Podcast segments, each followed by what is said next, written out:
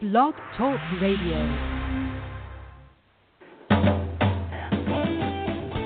Welcome to the World of Ink Network, founded in 2011 by Virginia Grenier and Marsha Cook.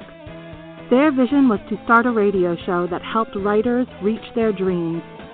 The World of Ink has a wonderful group of hosts who are dedicated to delivering shows to entertain and inspire listeners. The World of Ink Network shares resources that introduce tips, products, and services to help strengthen, support, and challenge those who love writing and the written word. Their hope is to bring not only authors, illustrators, and publishers together, but screenwriters, directors, and producers. New to the network will be a variety of special shows, bringing not only entertaining shows, but informative discussions on timely subjects. To learn more about us, go to www.worldofinknetwork.com or visit us on our Facebook and Twitter pages. Thank you for your support and enjoy the show.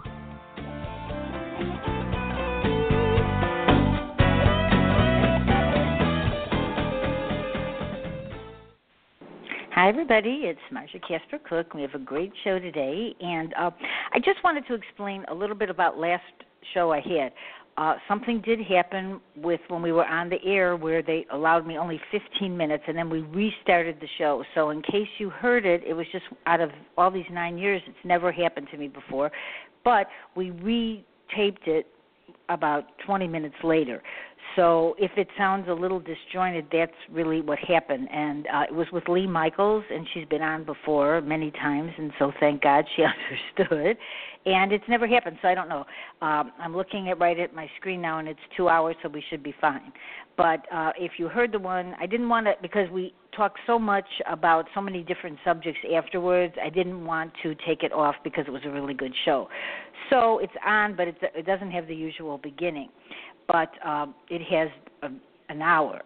So okay, that was from last week. Okay, so then let's see a few. We have some new shows coming up, and we're going to be having more children's shows, and um, I'll be talking with a lot of new children's authors and people that have never been on our show before. We used to do a lot of children's shows, but we haven't and so I am going to do this because I think the messages out there need to be good ones for kids. And so I think that if any of you are listening and you are children's authors, contact me because we're going to start up again with doing more children's shows because I think it's a time now where kids need to hear good, positive messages and uh, so and we'll be continuing the shows all the way through the year and it should be fun because we have a lot of new surprises different people hosting and so it should be good and today my guest host is elizabeth black hi elizabeth hi how are you Doing it's very been a well. few weeks. Yeah, it's been a while. Well. I don't know. The weeks go yeah, so I fast. know. It's been, it's been quite a while. I know. We have a great show. Um, uh, Dana Cameron's on, and um, I know you want to introduce her. And do you want to say a little bit about yourself, so you know we can then we'll go on and then yeah, sure. introduce okay. Dana. Okay. Um, I'm a, okay. I'm Elizabeth Black, and I write erotic fiction, dark fiction, and horror. And some of my books are uh, erotic romance, the novel No Restraint, and uh, in horror it would be uh, my short story Infection appears in Teeming Terrors.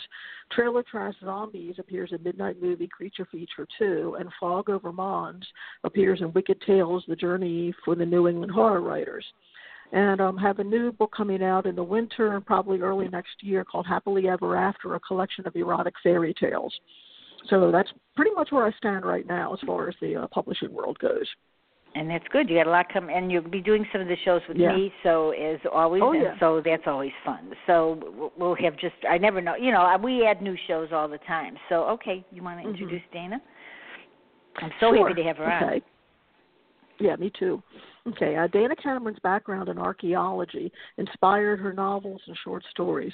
Her Emma Fielding mystery novels have been made into TV movies on Hallmark Movies and Mysteries. Her crime fiction has won multiple Agatha, Anthony, and Macavity awards, and she was shortlisted for the Edgar Award. So there's there's a pretty basic quite intro. a bit. I don't want to go into too much because I figure we talk about it over the hour. Yeah, we'll we'll talk about everything. Mm-hmm. Hi, Dana.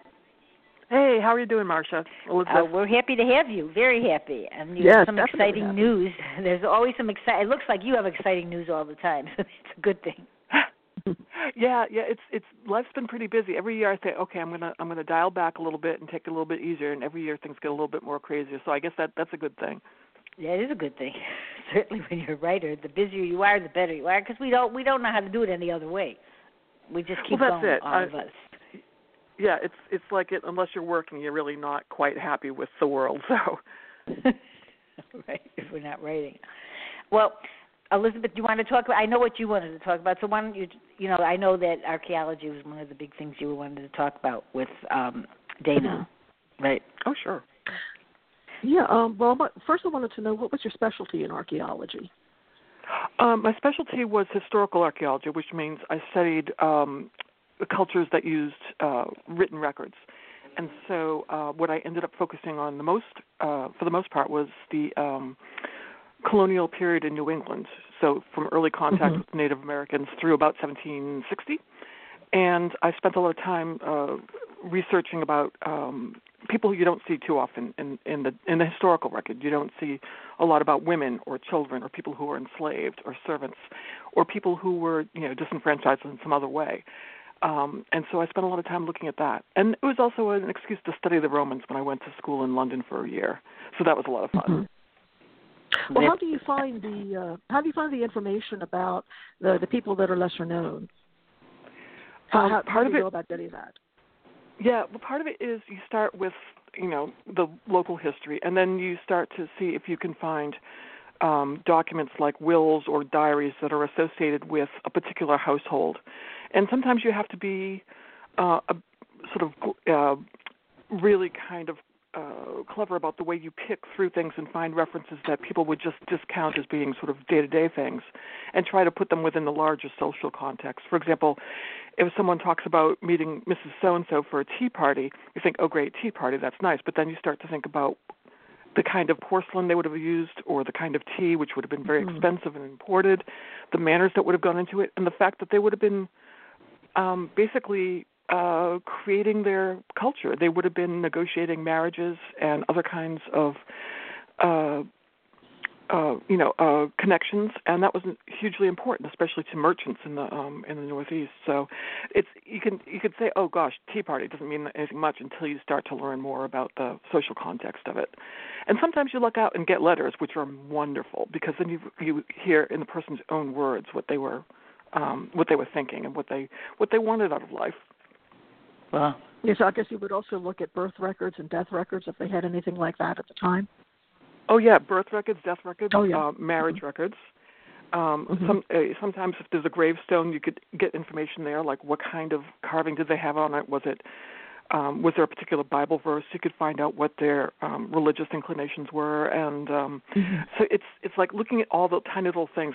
Archaeologists are always portrayed as, as digging up fabulous treasures, and Right. sometimes it happens.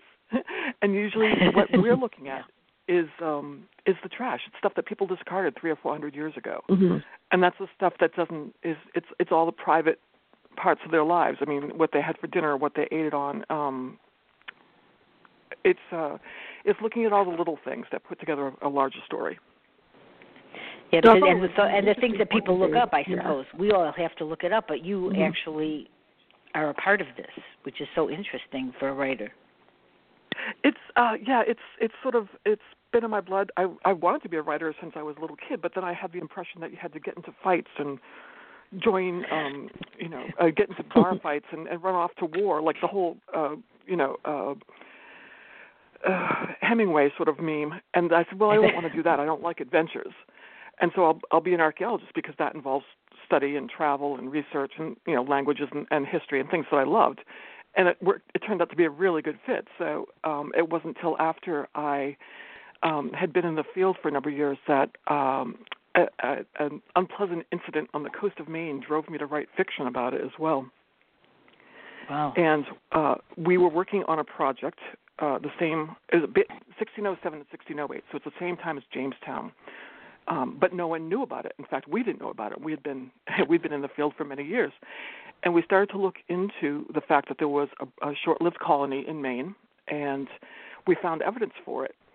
But uh, what started me writing fiction was uh, when I was on the site with my boss, and we were surveying the site, making a map of it. And a man came onto the site with a metal detector. Now, you can't use a metal detector on uh, public property in Maine, uh, state property, without a permit. And of course, we had all the permits, and we were the only ones who were supposed to be there. But when he started digging, my boss spoke out and told him he couldn't do, and the guy pulled a gun on us. Oh, and wow. yeah, I mean, this this is that changes that changes things a little bit. Wow. Yeah, it did. It really did. And you know, I have friends who work in really dangerous parts of the world, and this was not something I'd ever expected. Uh, again, remember, I was trying to avoid adventure. um, but right, yeah. Well, he was, you know, he was cussing us out and threatening to shoot us and everything. And I'm thinking, well, if I run, is he going to shoot? If I don't run, is he going to start shooting? So I just decided I'd try to memorize everything I could about him, and then, you know, if something happened, I was going to take off into the woods. But fortunately, he eventually left and we um found the park ranger and then spoke to the sheriff and uh and I had to decide whether did I was going to go back him? or not.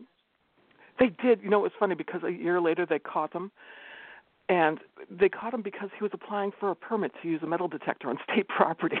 so he was trying to do it again this time without, you know, maybe without the gunplay. Well, Um, so I thought that was really funny. I mean, well, that's adventure. you got your own adventure.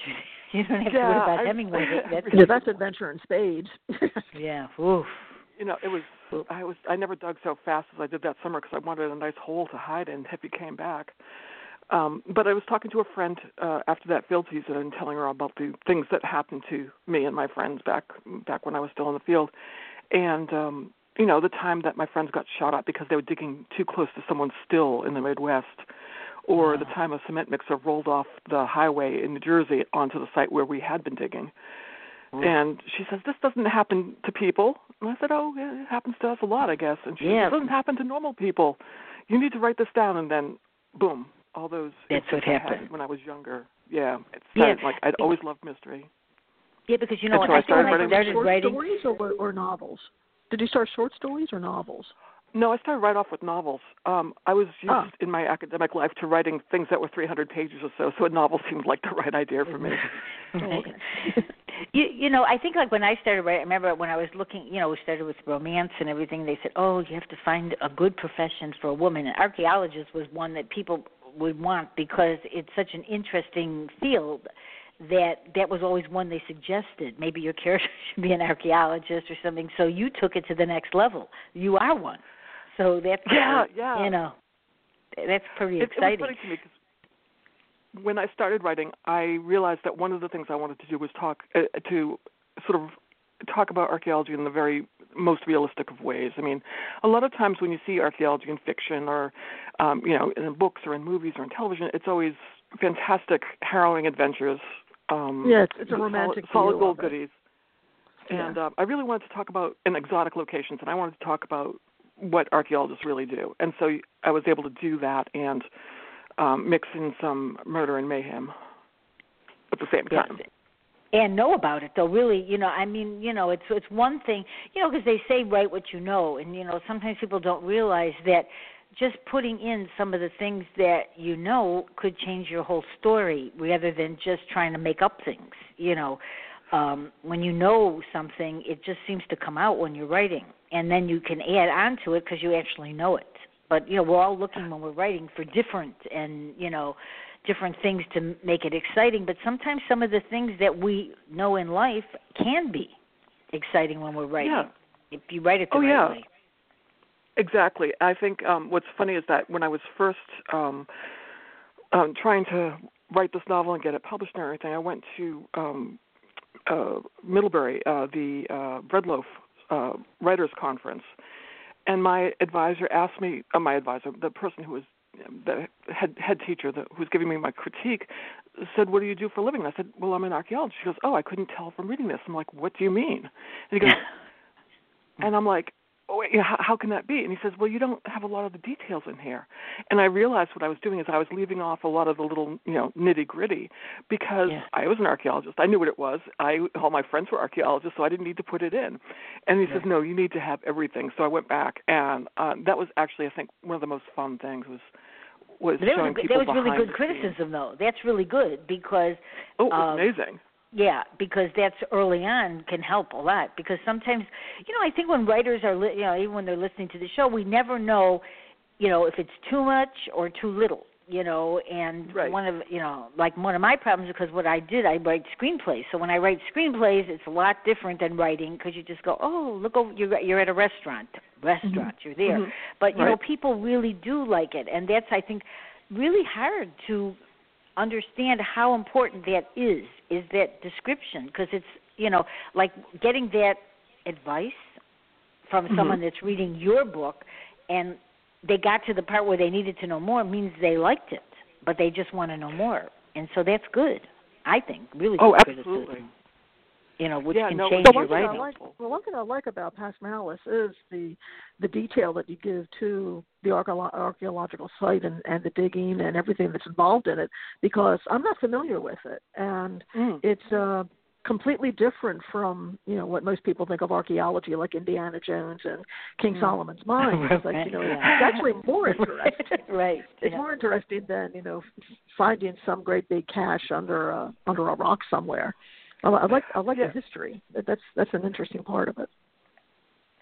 Well, and you also when- get to see that there are are people who are just like us. It's it's it's really um it lets you know um by uh, you know looking at at historical archaeology, looking at these remains that there were people who you know with a few differences in culture aside had the same um things they needed in their lives as we do today and I think it makes it a lot more personal. It makes it a lot more interesting. It sort of makes them more human uh, as opposed to sort of people think of history as these sort of, you know, stodgy dates and and people in, in stiff paintings and things like that. And uh, I like to I like the opportunity to see them as individuals when I'm able to. Right, uh, because I but I think people think of them in a different way, you know, like that. Oh, And I remember, yeah. you know, because like I mentioned, what hit my show with Lee Michaels, she writes a lot of historical. And before I met her, you know, I didn't know that much about historical. She's been on a few times, and she's brought other people on with historical. And I think, you know, what amazed me is what one time I was listening to one of her tapes, and I went like, "Oh my God, look at all the sex in here." I'm thinking like, "Oh," and I and I was shocked. And I said, "What's going on here?" You have, you know, I was so surprised that it was so erotic that it was, you know, because she's so historical. But she said that's nothing. It's just part of it, you know, because they're just Yeah, very much just a different time, but they're very much like us, you know. From the, it doesn't matter when that is and you know from then on i really understood it more because you know if you're not really used to reading historical you just think it's different like you just said you think it's very different than it really is. They're people. Oh yeah, absolutely. And you know, we all got here some way, so we know that they were having sex. And um, i know that's It's- right. That's what she said that's what she said and that's true because you just don't think of it that way. But if you look at any of the movies you know that they have from historical um there is a lot of sex because they didn't have they, Oh, they certainly don't have Netflix. They don't have demand where they can be watching TV so they have you know they had to have pastime and that's true. Yeah, they had to make their own fun. Yeah, That's it's um, exactly- but it's at the same time, it's um, it's it's always interesting, and of course, no, historians didn't like to talk about this traditionally because it was Yeah. you know probably their ancestors or something. They didn't want to be airing out the the Right. more human parts of their experience. But I think these days we are much more interested in in um, in everything uh, about a culture, and so uh, it's not quite as uh, as a mystery as it used to be. So when uh, you write now, you uh, write much more. You're more detailed. That helped you too, probably become more detailed when you write. Oh, sure. Well, some of it was it was uh, writing more of the archaeological detail, Right. and when I write um, hi- uh, historical, um, I have a series of short stories I set in 18th century Boston about a a tavern keeper named Anna Hoyt who uh, has to solve problems, and she because she doesn't have any um, particular legal standing. The only thing she has on her side is that she outright owns the tavern which uh, she's you know working in. Um, the and you know her husband uh, is abusive and you know there's no police to help her so she solves things as best she can. And oftentimes that's sort of uh, under the radar and and and with violence. Um, and so what I have to do when I'm writing a story with Anna or anything historical is that is not is to not put too much information in it, just enough to show that life was different not right. enough to sort of make it be a dissertation or something. Right. And that's right. the tricky part because some you know there, that's something I think a lot of people have to unlearn is not to put in all the research that they do because it's it's like a a seasoning. You just Exactly. Right. use Right. They put the, in too the much. right one in the right place. Yeah. Yeah. Well, how much of yourself did you put into your characters? Like I'm thinking mainly of Emma Fielding. I mean, how much? Uh, what are some differences and some similarities between you and and and the characters? Well, at the time, I was looking for a tenure track job, and so I decided that Emma would already have one, and um, I was using a lot of my uh, experiences from the field in terms of dealing with the public or dealing with academic colleagues or dealing with students. I put that a lot of that into it, um, but also the way that we're similar. We both want to know what's going on. We we both want to find out the mystery. We we both want to um, to find all the pieces of the puzzle and put it together and, and come up with a story about it.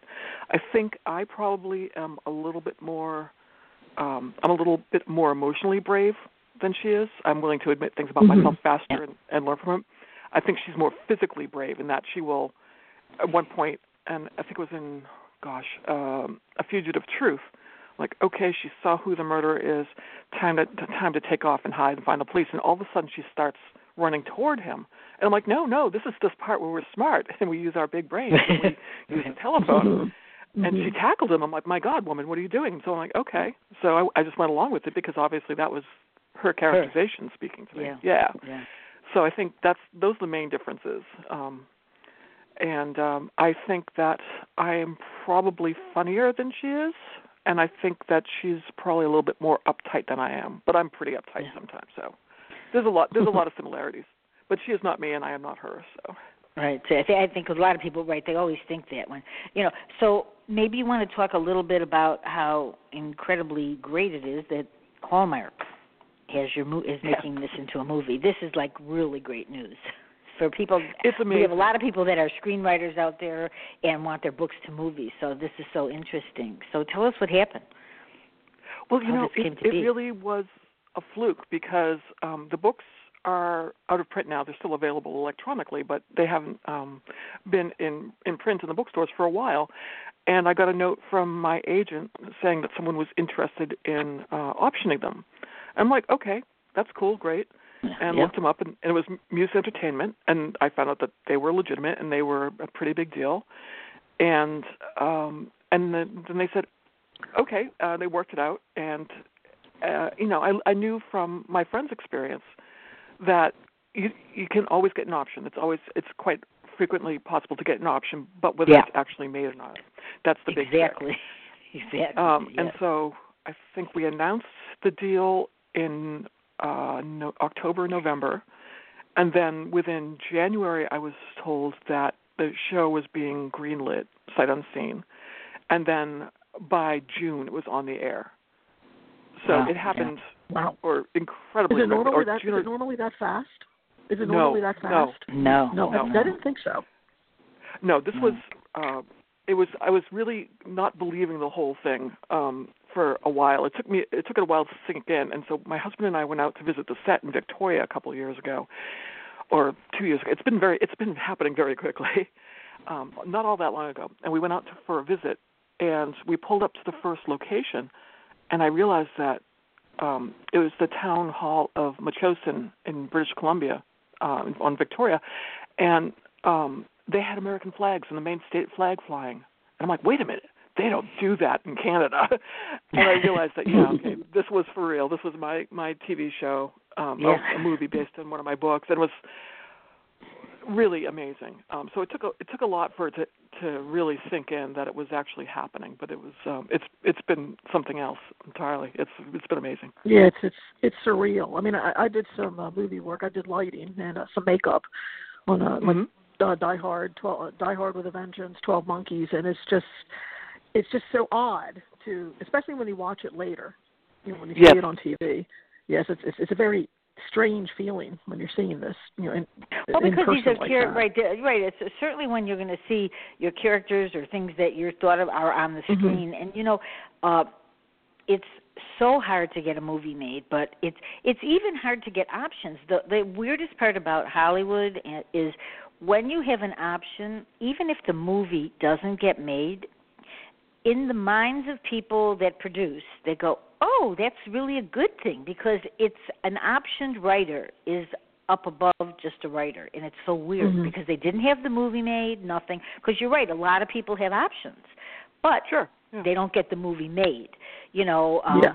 hallmark uh, you know the mystery and the romance they have more movies than i think most companies i mean they really have a lot of movies out there um and they're watched more than once. Like i myself have watched many of them a lot of different times. And you know so i think that they have a good audience in their Mhm. christmas movies. I mean they have you know i mean i'm still trying i i really want to write a good christmas movie. However i don't celebrate christmas and i try to get in that christmas spirit because i'm crying and whatever but i can't seem to write that you know. But i love their christmas movies and a lot of people that listen to this show i know they love them and so and the mystery is so exciting because they constantly have new ones coming up and that's a good thing. So you i'm Oh, so yeah. happy think- for you. I mean The thing Incredible. that I the thing that I like about it is, with, especially the uh, the cozy mysteries, is that they usually take place in these sleepy little Midwestern or New England towns where nothing happens except they murder every other. I mean, it's like they, they're dropping like flies right and left with all these little murders. Yeah, we call it um, Cabot Cove syndrome. Uh, Yeah, no one, no one wants to be. I'm sorry, Cabot Cove syndrome. It's Yeah. when no one wants Yeah. to move to Cabot Cove, where because just, Jessica Fletcher will probably find you as a dead body uh, at some point. and that was one of the things Yeah. I was trying to figure out with Emma too. Was if I keep having her, you know, uh, come across bodies when she's digging, no one's going to want to dig with her anymore.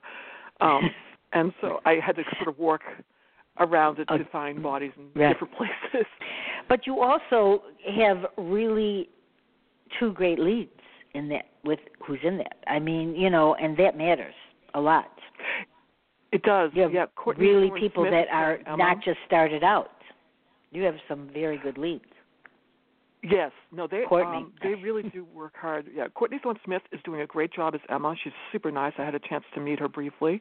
Um James Tupper is playing uh, uh Agent Connor and um he's not a character that I had in the book, but um in the books Emma is happily married. That was the one thing. She might have everything else going against her, but I wanted her to have a really great relationship. But Yeah. I guess at Hallmark you need to have the are they going to get together? Are they not going to get together Yes, tension? so yes, Mhm. yeah. we yeah. have a, a an attractive FBI agent who is just as and then they kiss at the solving- end, and sometimes they kiss at the end, and and that's it. That's the only thing you see at the end is that when they're kissing, you don't see a lot of that, but that's their style, and people understand it. You know, and Yeah, they wait for yeah. that. You know, they do. Yeah. They wait for the ending like that. They go, "Oh, good. When are they going to kiss already?" And then they do. So it's probably easier. That's their format. You know. I mean, because I think when people write books, you know, they all think, I, you know, being an agent, I know they all think that their books can be movies, but not everyone can. And Hallmark makes that decision of what can be made, and they do a good job. Yep, yep, they really do. It's um what I uh have liked seeing was that um the the the viewers, the fans of the show will say, "Oh my god, there have been two movies so far. When are they going to finally kiss?" And I'm like, "Well, if any luck, they won't they won't kiss for a while because I would like them to make more movies." Yeah. but, but but um, it, you know, it is it is amazing though how many viewers. I mean, it really is. You know, um, they have their own audience. mhm.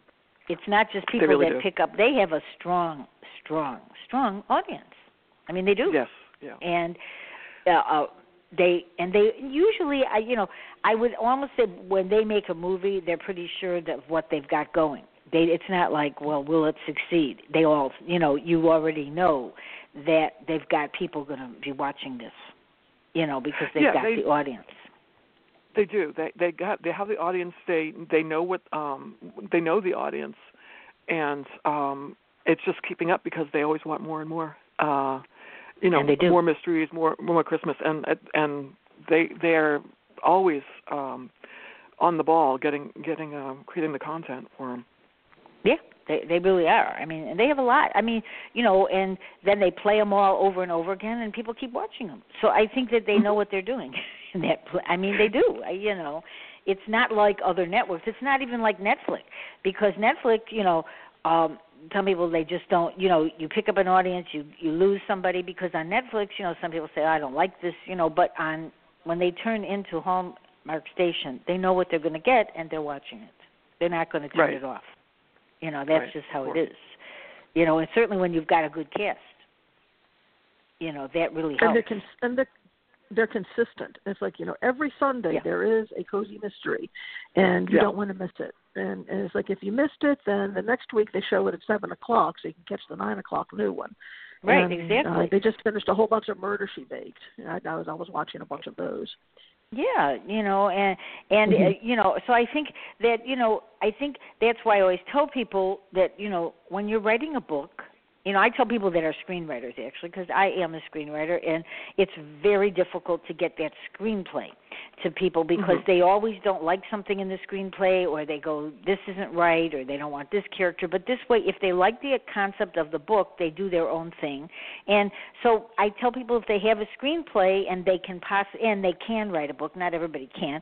If they could, it's better than putting it in your drawer as a screenplay because then mm-hmm. somebody might like the book and then make it into a screenplay. And that's really right. the way it goes now. You know, and it's um so exciting for people to, you know, there's one thing, you know, I probably should say this. I forgot to say this. I usually do. It's about me, but you know, I you know, I because we talk about books a lot and screenplays, I I had myself I there was a contest called Academy a book a Academy Award, Book Academy Awards, and I went like, oh, what does that mean? You know, so I looked it up and seemed mm-hmm. okay, and they they don't charge for the contest. So I went, okay, fine, I'll just you know, because I'm not big on contests. Although I think a lot of people like contests, but I have not really signed myself up too much. So I put myself in it, and I'm thinking, well, sounds like a good idea. So then I completely forgot about it because I signed up for like everything. You know, I signed up for this webinar, that webinar, and this, sure, uh, sure. you know, site. So then all of a sudden I get this message that you know I think you should be tuning in tonight. We're going to announce some of the winner, the finalists for the contest. So I went like, okay, fine. So I just it was after dinner and I just finished the dishes. I just sat down and I went like, oh, fine, I'll just put it on. And so they made the most incredible deal about this that I've ever seen on Facebook. There were hundreds of people in there, and so I'm thinking, oh, fine, I'll just keep listening, you know. And then I then so they got to the romance category and they went they called my name as a finalist and my husband's sitting there. I'm going like oh my god i'm a finalist in this you know? And he's like looking at me. And then i proceeded to stay on. I mean they picked 10 and everything and i thought this is a really good idea though because they made a lot of buzz. And mm-hmm. the fact is that books really are what they use in a lot of the movies. So I think this might be one of the first times they did this and I think this is a great idea for people because I think books don't a lot of times people don't realize, you know, what happens to the screenplays they don't go anywhere but books do. So i think that they started something pretty good and they had such buzz. I don't know. You know it was really funny. Then i went back at my emails and i saw my email and it says like oh you're one of the i didn't even know i was one. Uh, you know i guess i skipped that email but if i it was such an interesting thing. And see that's the thing. Once people make a buzz of something it becomes bigger than it is. So it's so exciting Mhm. for people. And i think that people don't get that excited. Like you know like when you have a movie made i don't think people understand how hard that is. That's why you know that you got this out as a movie is so exciting because it doesn't just happen. It really doesn't. It's hard Yeah, to get a movie made yeah it's uh it's it's been um kind of mind boggling um and like it's like you said i just assumed that i was one of those people who would never would never have um a movie made of my work. And you know i'm like Yeah. a long shot um but then when it happens it's it's uh it's really fascinating. It's a really fascinating process. It is exciting you know that's why you know and i think that you know so i always give you know people I'm all, when i've done nine years of shows and i keep saying just keep writing and keep doing these things because i don't think people understand how long this takes how hard this is and what needs to be you just can't stop. If you really are a writer just write. Right. You know correct. don't stop you know, and you never know what could happen. So like you now you're going to have a movie made and you probably like you said never thought about this. I I really never had. I mean, I I caught myself saying, "Well, I can't I can't go um I had to reschedule uh a haircut or something and I and, and they said, "Oh, what what's what's up? Is something wrong?" I'm like, "No, no, I'm going out to visit the movie set." And it sounded so pretentious that I, I kind of had to catch myself. I'm like, "But okay, but the, no, yeah, but it's the, the real thing. Yeah. it's the truth. Yeah, I guess it's less pretentious mm-hmm. if it's the truth. Yeah. But it was it was yeah, one of those things like you, you, you never expect to hear yourself saying that. No, you don't. So. You know, and then all of a sudden, like when you, certainly like in this thing for me, I think people that have been on my shows, people that have been on my websites, and all of a sudden they're making such a buzz. Everybody's that I haven't seen in years are going, "Oh, congratulations!" Thinking like I'm just the finalist, but I'm thinking like, "Oh my God, I guess it means more than I thought this did." You know, because the book is, you know, it's been out since January. But they're going like, "Oh, really?" You know, and that's the truth. See, I so you never know. You have to stay in the game. Yeah, that that's it. There's a lot to be said for longevity and stick to itiveness and yeah. And uh, and it's hard to do that. Sure. Oh gosh, yes. You know, yeah.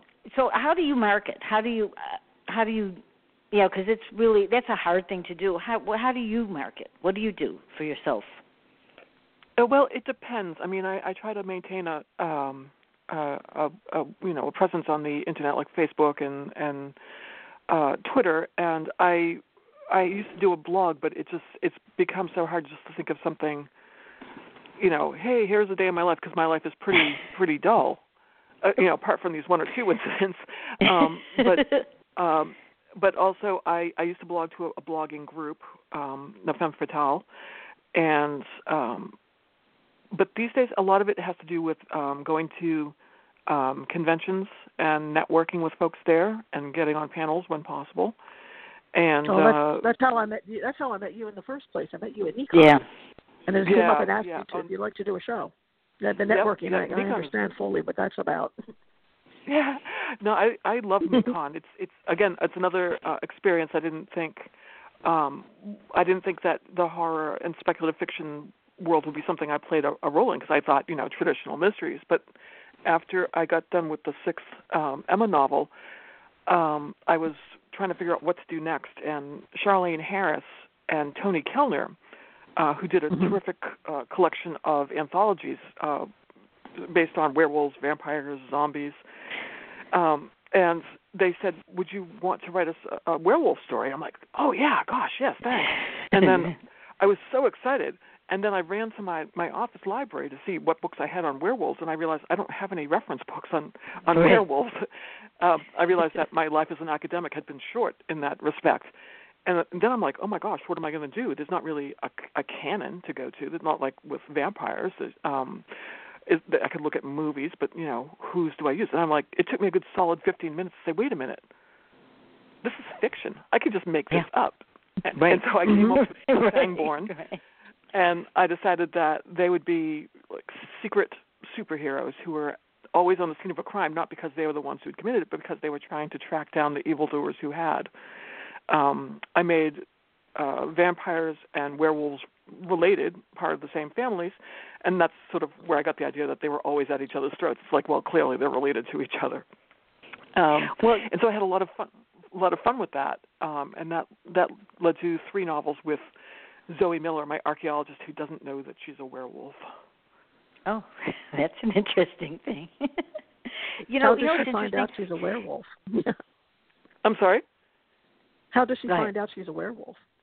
Well, it's she she starts realizing that when she has these blackout periods and flashes of of anger, she starts to realize that there's something going on with her body, and, and she's been she hasn't been raised among the Fangborn, so um, and she and her mother are constantly on the move for reasons, um, and so later on Mhm. when she runs into um, a couple of uh, members of the Fangborn family, they explain what's going on, and it was th- those books were a lot of fun because I got to incorporate a lot of my travels um, into them Mhm. And so archaeologists um so Zoe as an archaeologist looks at all these artifacts from all over the world trying to find out the origins of the Fangborn and and and, and while you know fighting off all sorts of uh evildoers along the way.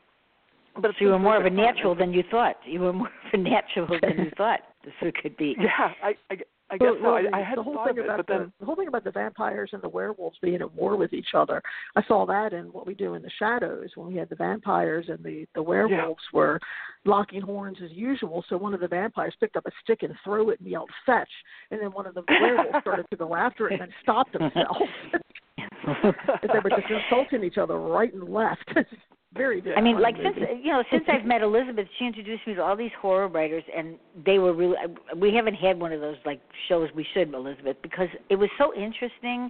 You know, because I think people they just go, oh, I don't want to read horror. I don't know about horror, but it really isn't what people think sometimes. You know, um, Oh, not at all, and the, yeah. it's a deep, dark thriller fiction. You know, they're just whatever they are, but it's not what people think Mhm. because even in Hollywood years ago, they used to go like, "Oh, we don't want horror or period pieces," which now changed. You know what I mean? But Right, at that right. time, they Mhm. just said, "Oh no, we don't want that," because they just didn't get it.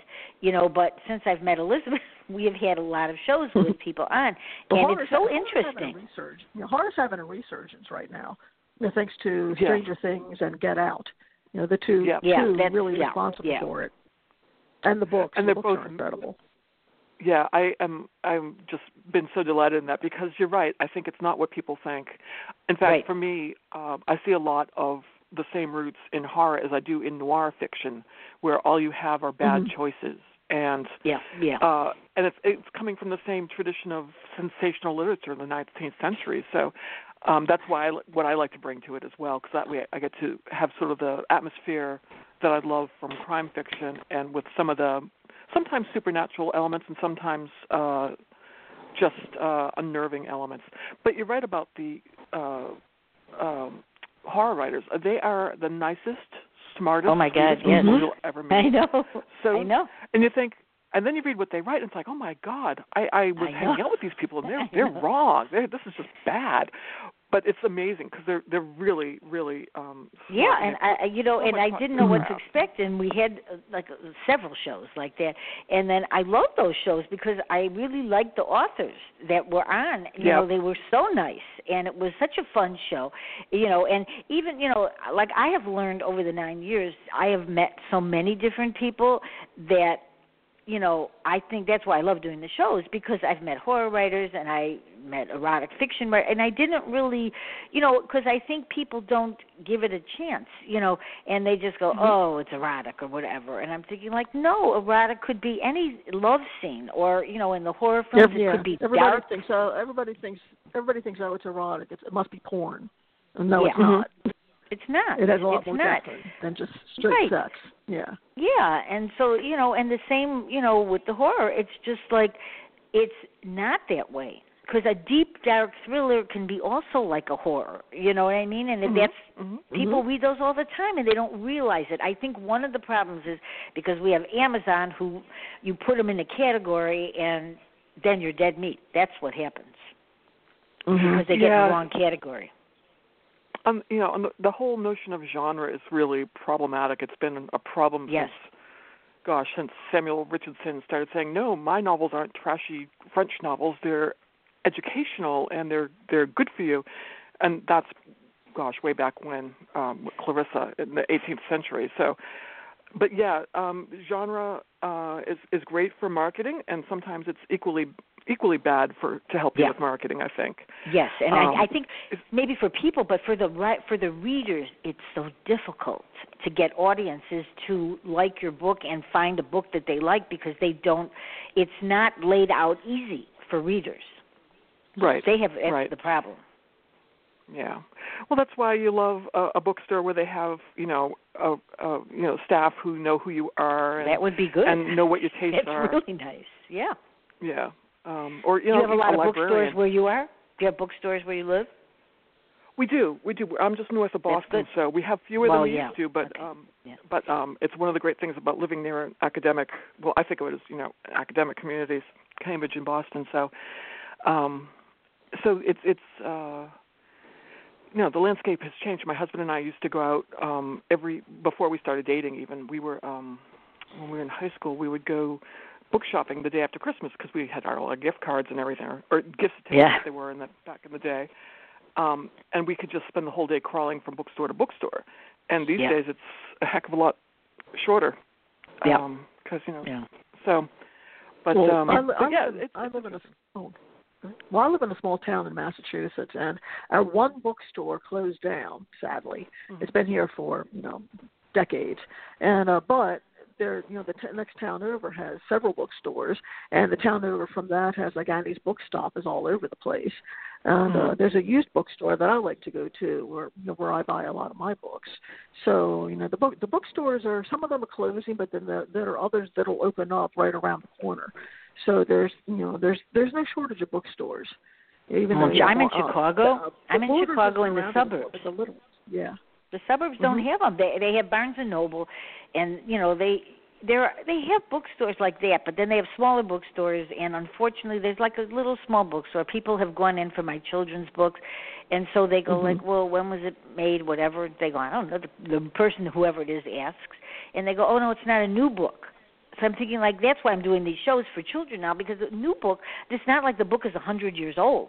You know, the book could be Right. five years old, and the people in the Mhm. books are go, "Well, it's not a new book." I'm thinking like, well, so what? Winnie the Pooh, you know, and that's the mentality sometimes of the people in the bookstores. They're not realizing that an old book can still be good. oh yeah, so my people gosh. like to read back. People like they find a, they find an author that they like, and then they want to read the backlist. Yeah, and they Mhm. can't Oh, get them exactly. sometimes. They Yeah. can't get it unless you go to Amazon. Yeah. And Amazon is having issues now. I think I, I was listening to a webinar. I didn't finish it because I listen to a lot of webinars, and I think they're having another one with the KDP. It's so confusing out there for authors. No matter, I don't care how many years you're doing this. I think that nobody, there's no exact answer. You just have to go for it. But unfortunate, but if you are at a book signing, luckily enough, then people will buy your books. But it's not. They don't even have those as much as they used to have. You know, um, it the staffs at Barnes and Noble, you know, there's not a huge staff anymore, and they don't Mhm. want to be bothered with book signings, you know, and so I think this is a problem for authors, you know, and I think that the bookstores haven't helped themselves. Because Well, if you're willing to come for free, the book signings. I've noticed that. i- i- if if a person's willing to come for free or in a library, why would you say no to them? I mean, what is wrong with you know what I mean? It doesn't make sense. If you offer like your, your services, you'll come and read children's books to them. They go, oh well, we don't know, and I'm thinking like, you're not paying me. I'm happy to do this, but they don't seem to want to do those programs like they did before. So I think I hope it changes. I think there's know. a lot more emphasis on on podcasts, on videos, Yeah, um, putting up a. YouTube uh, show or something like that. Yep. Yeah. Um, it's definitely more online um, than it used to be. Which you know, on the one hand, it's uh, you're reaching people who are outside never your immediate area. right. Yeah. Um, on the other hand, it's you know you don't get to necessarily uh, hang out and chat with folks, which is a lot of the fun of doing an event. Um, And I think authors so, like that. I think every one of us Oh, yeah. likes to hear what Yeah. people Oh, say. yeah, It's yeah. really important. You know. And you Well, know what? we- people like to meet authors. Oh yeah, yeah.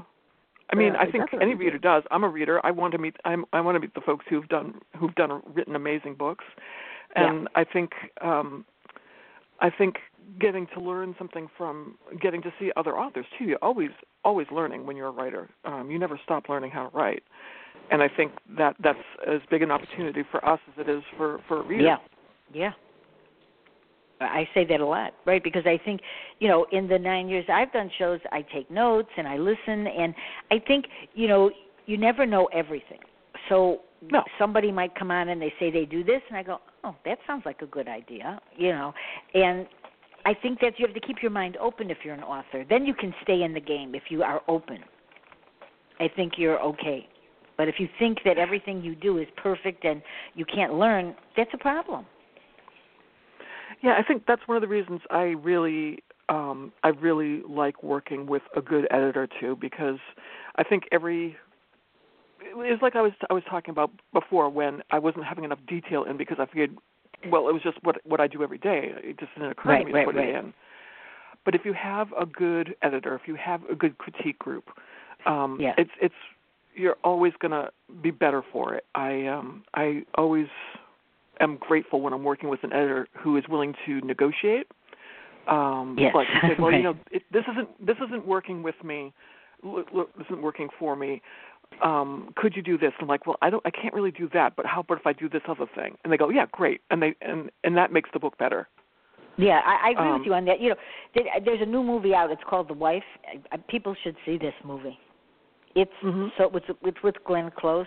It's really Oh, I don't know it. good, Mm-hmm. and every writer will enjoy this. There's not a definitely enjoy this because it was a really good movie, and it had a lot to do with that. You know, with writing and the characters and who does what in the book. Uh, It's very interesting.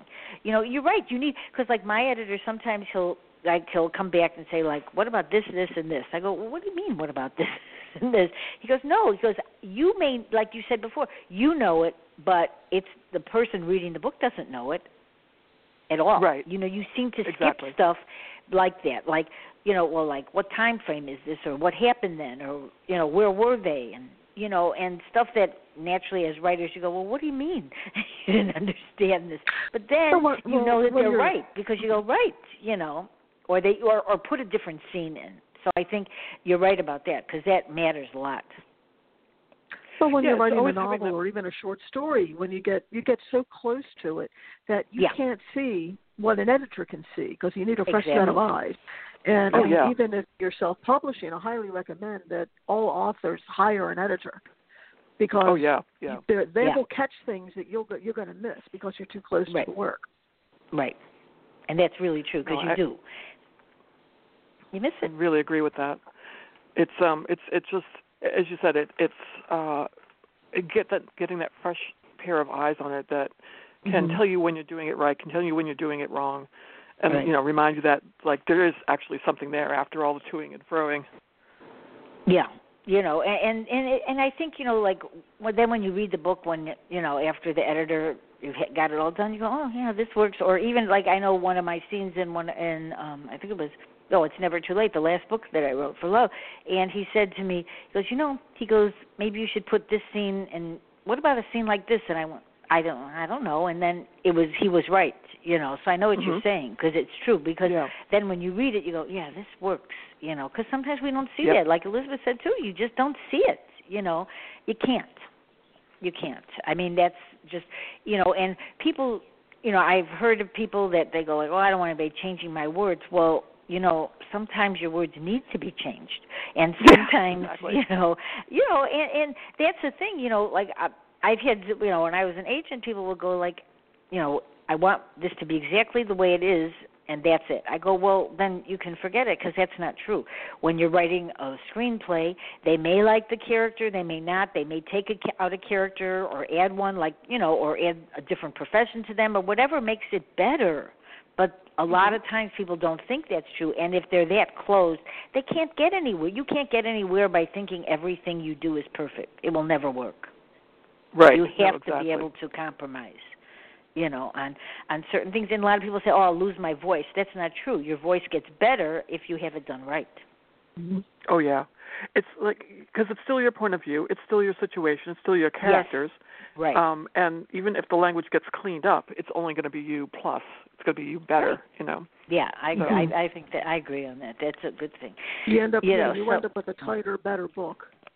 yes Yeah. i i really think so but you have to really keep your mind open to that so dana what would you you know well, the show's almost over but what would you say to people you know to keep because i know we have a lot of people that are writing and just some of them want to get better what would you say to them after all Uh. I- to uh, be always writing. Um, even when I was working at archaeology, I would steal moments at lunchtime or before I went into work and and, and write. And the other thing, besides always um, always write, always be trying to think of something new to write, is to always find um, harder and better criticism.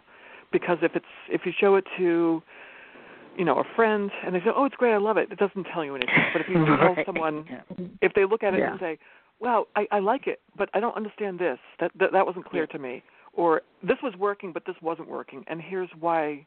What I think would make it better. Someone who's going to be constructive about it is a you know a real gift. Yeah. Um, and Uh, that was basically how I got all I, I got to the things I did. I went from a writing class to a writing group, and then I went to the writing conference, and that's where I found my first agent, and I got th- that great criticism that you know from um, my instructor at the beginning of it, and it was it's always getting someone who's going to be um, who's going to be fair and constructive, and not necessarily brutal or um, or, or too um, or or too dismissive. You know, like oh, it's great, don't worry about it. You know, if, yes, if I, know, I don't give my it. books out right. I don't. I don't let uh, my my friends they read the book when it's done. I don't do that. I my editor reads it because I you know I mentioned this. I I talk about this all the time. I do not give my book to a lot of people to read because I you're going to get different opinions and I this is not a good thing. A review is that's a whole different story, you know. But when you're giving mm-hmm. your book before it's done to other people, right? You're going to say, oh, this is good, and maybe it's really you know they don't want to hurt your feelings. You you you can get your feelings hurt when you're writing because we all know what rejection is. So oh, I yeah. think that you have to keep in mind who you're giving it to. That's a really good advice because you know, your friends are they you know it's it's good. You know that's not going to help me. It's good. You know, exactly. it's when you don't yeah. know people that read it that say it's good. You go, oh, this is good. You know, and then you're happy. You know, because yeah, they don't know you trust. Yeah, and and when you get a review, if it's good, you know, and if it's not good, you know, you can't let that be the end of your writing. You just have to keep going. Exactly. You know, everybody's gotten bad reviews or reviews that you go, well, mm-hmm. what do they mean? And then you just go, oh, I'd forget it, you know. And I think that's the best thing. Just write the best you can. Yeah. You know, and yeah. write every day is right. That's a good.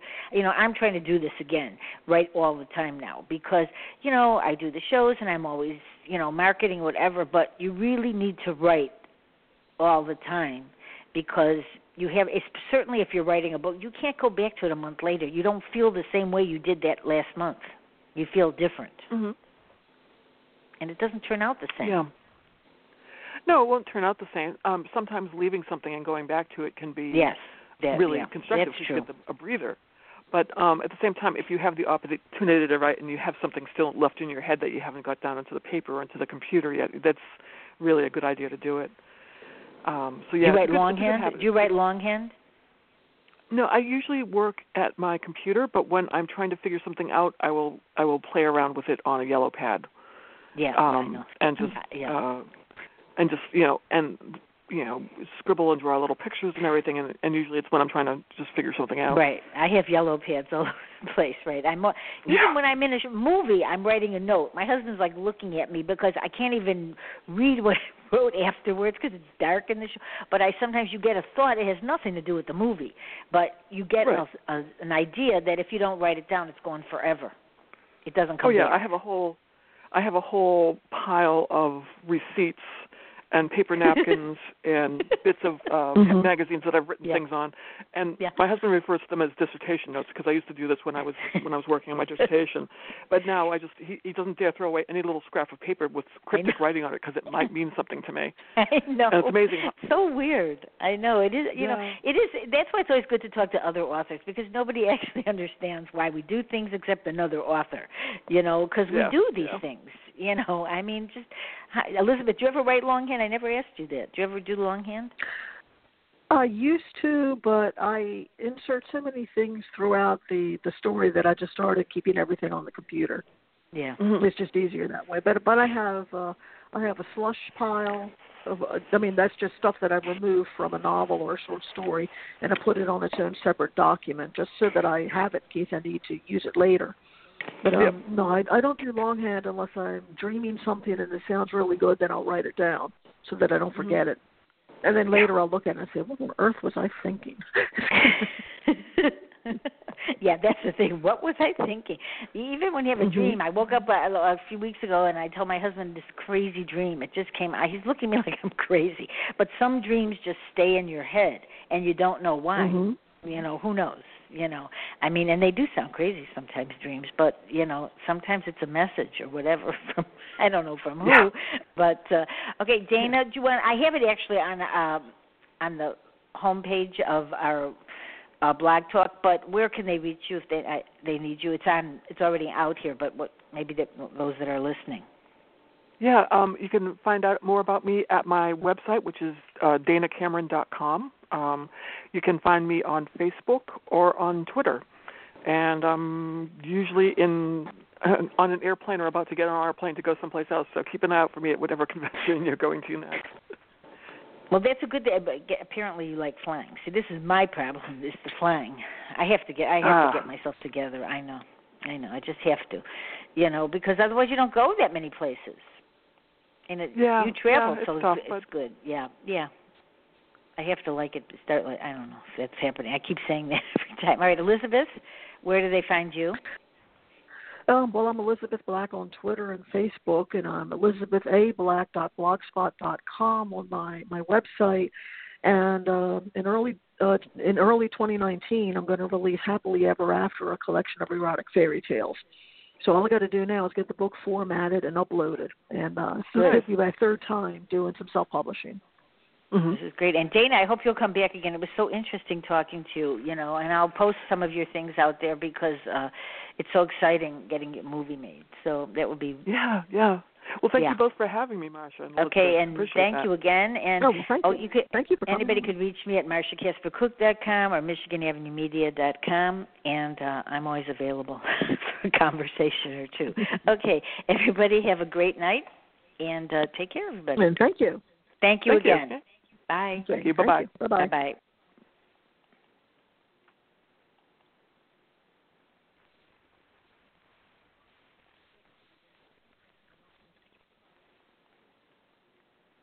Hey guys, it is Ryan. I'm not sure if you know this about me, but I'm a bit of a fun fanatic when I can. I like to work, but I like fun too. It's a thing. And now the truth is out there. I can tell you about my favorite place to have fun Chumba Casino. They have hundreds of social casino style games to choose from, with new games released each week. You can play for free anytime, anywhere and each day brings a new chance to collect daily bonuses. So join me in the fun. Sign up now at ChumbaCasino.com. No purchase necessary. VGW. Void were prohibited by law. See terms and conditions. 18 plus.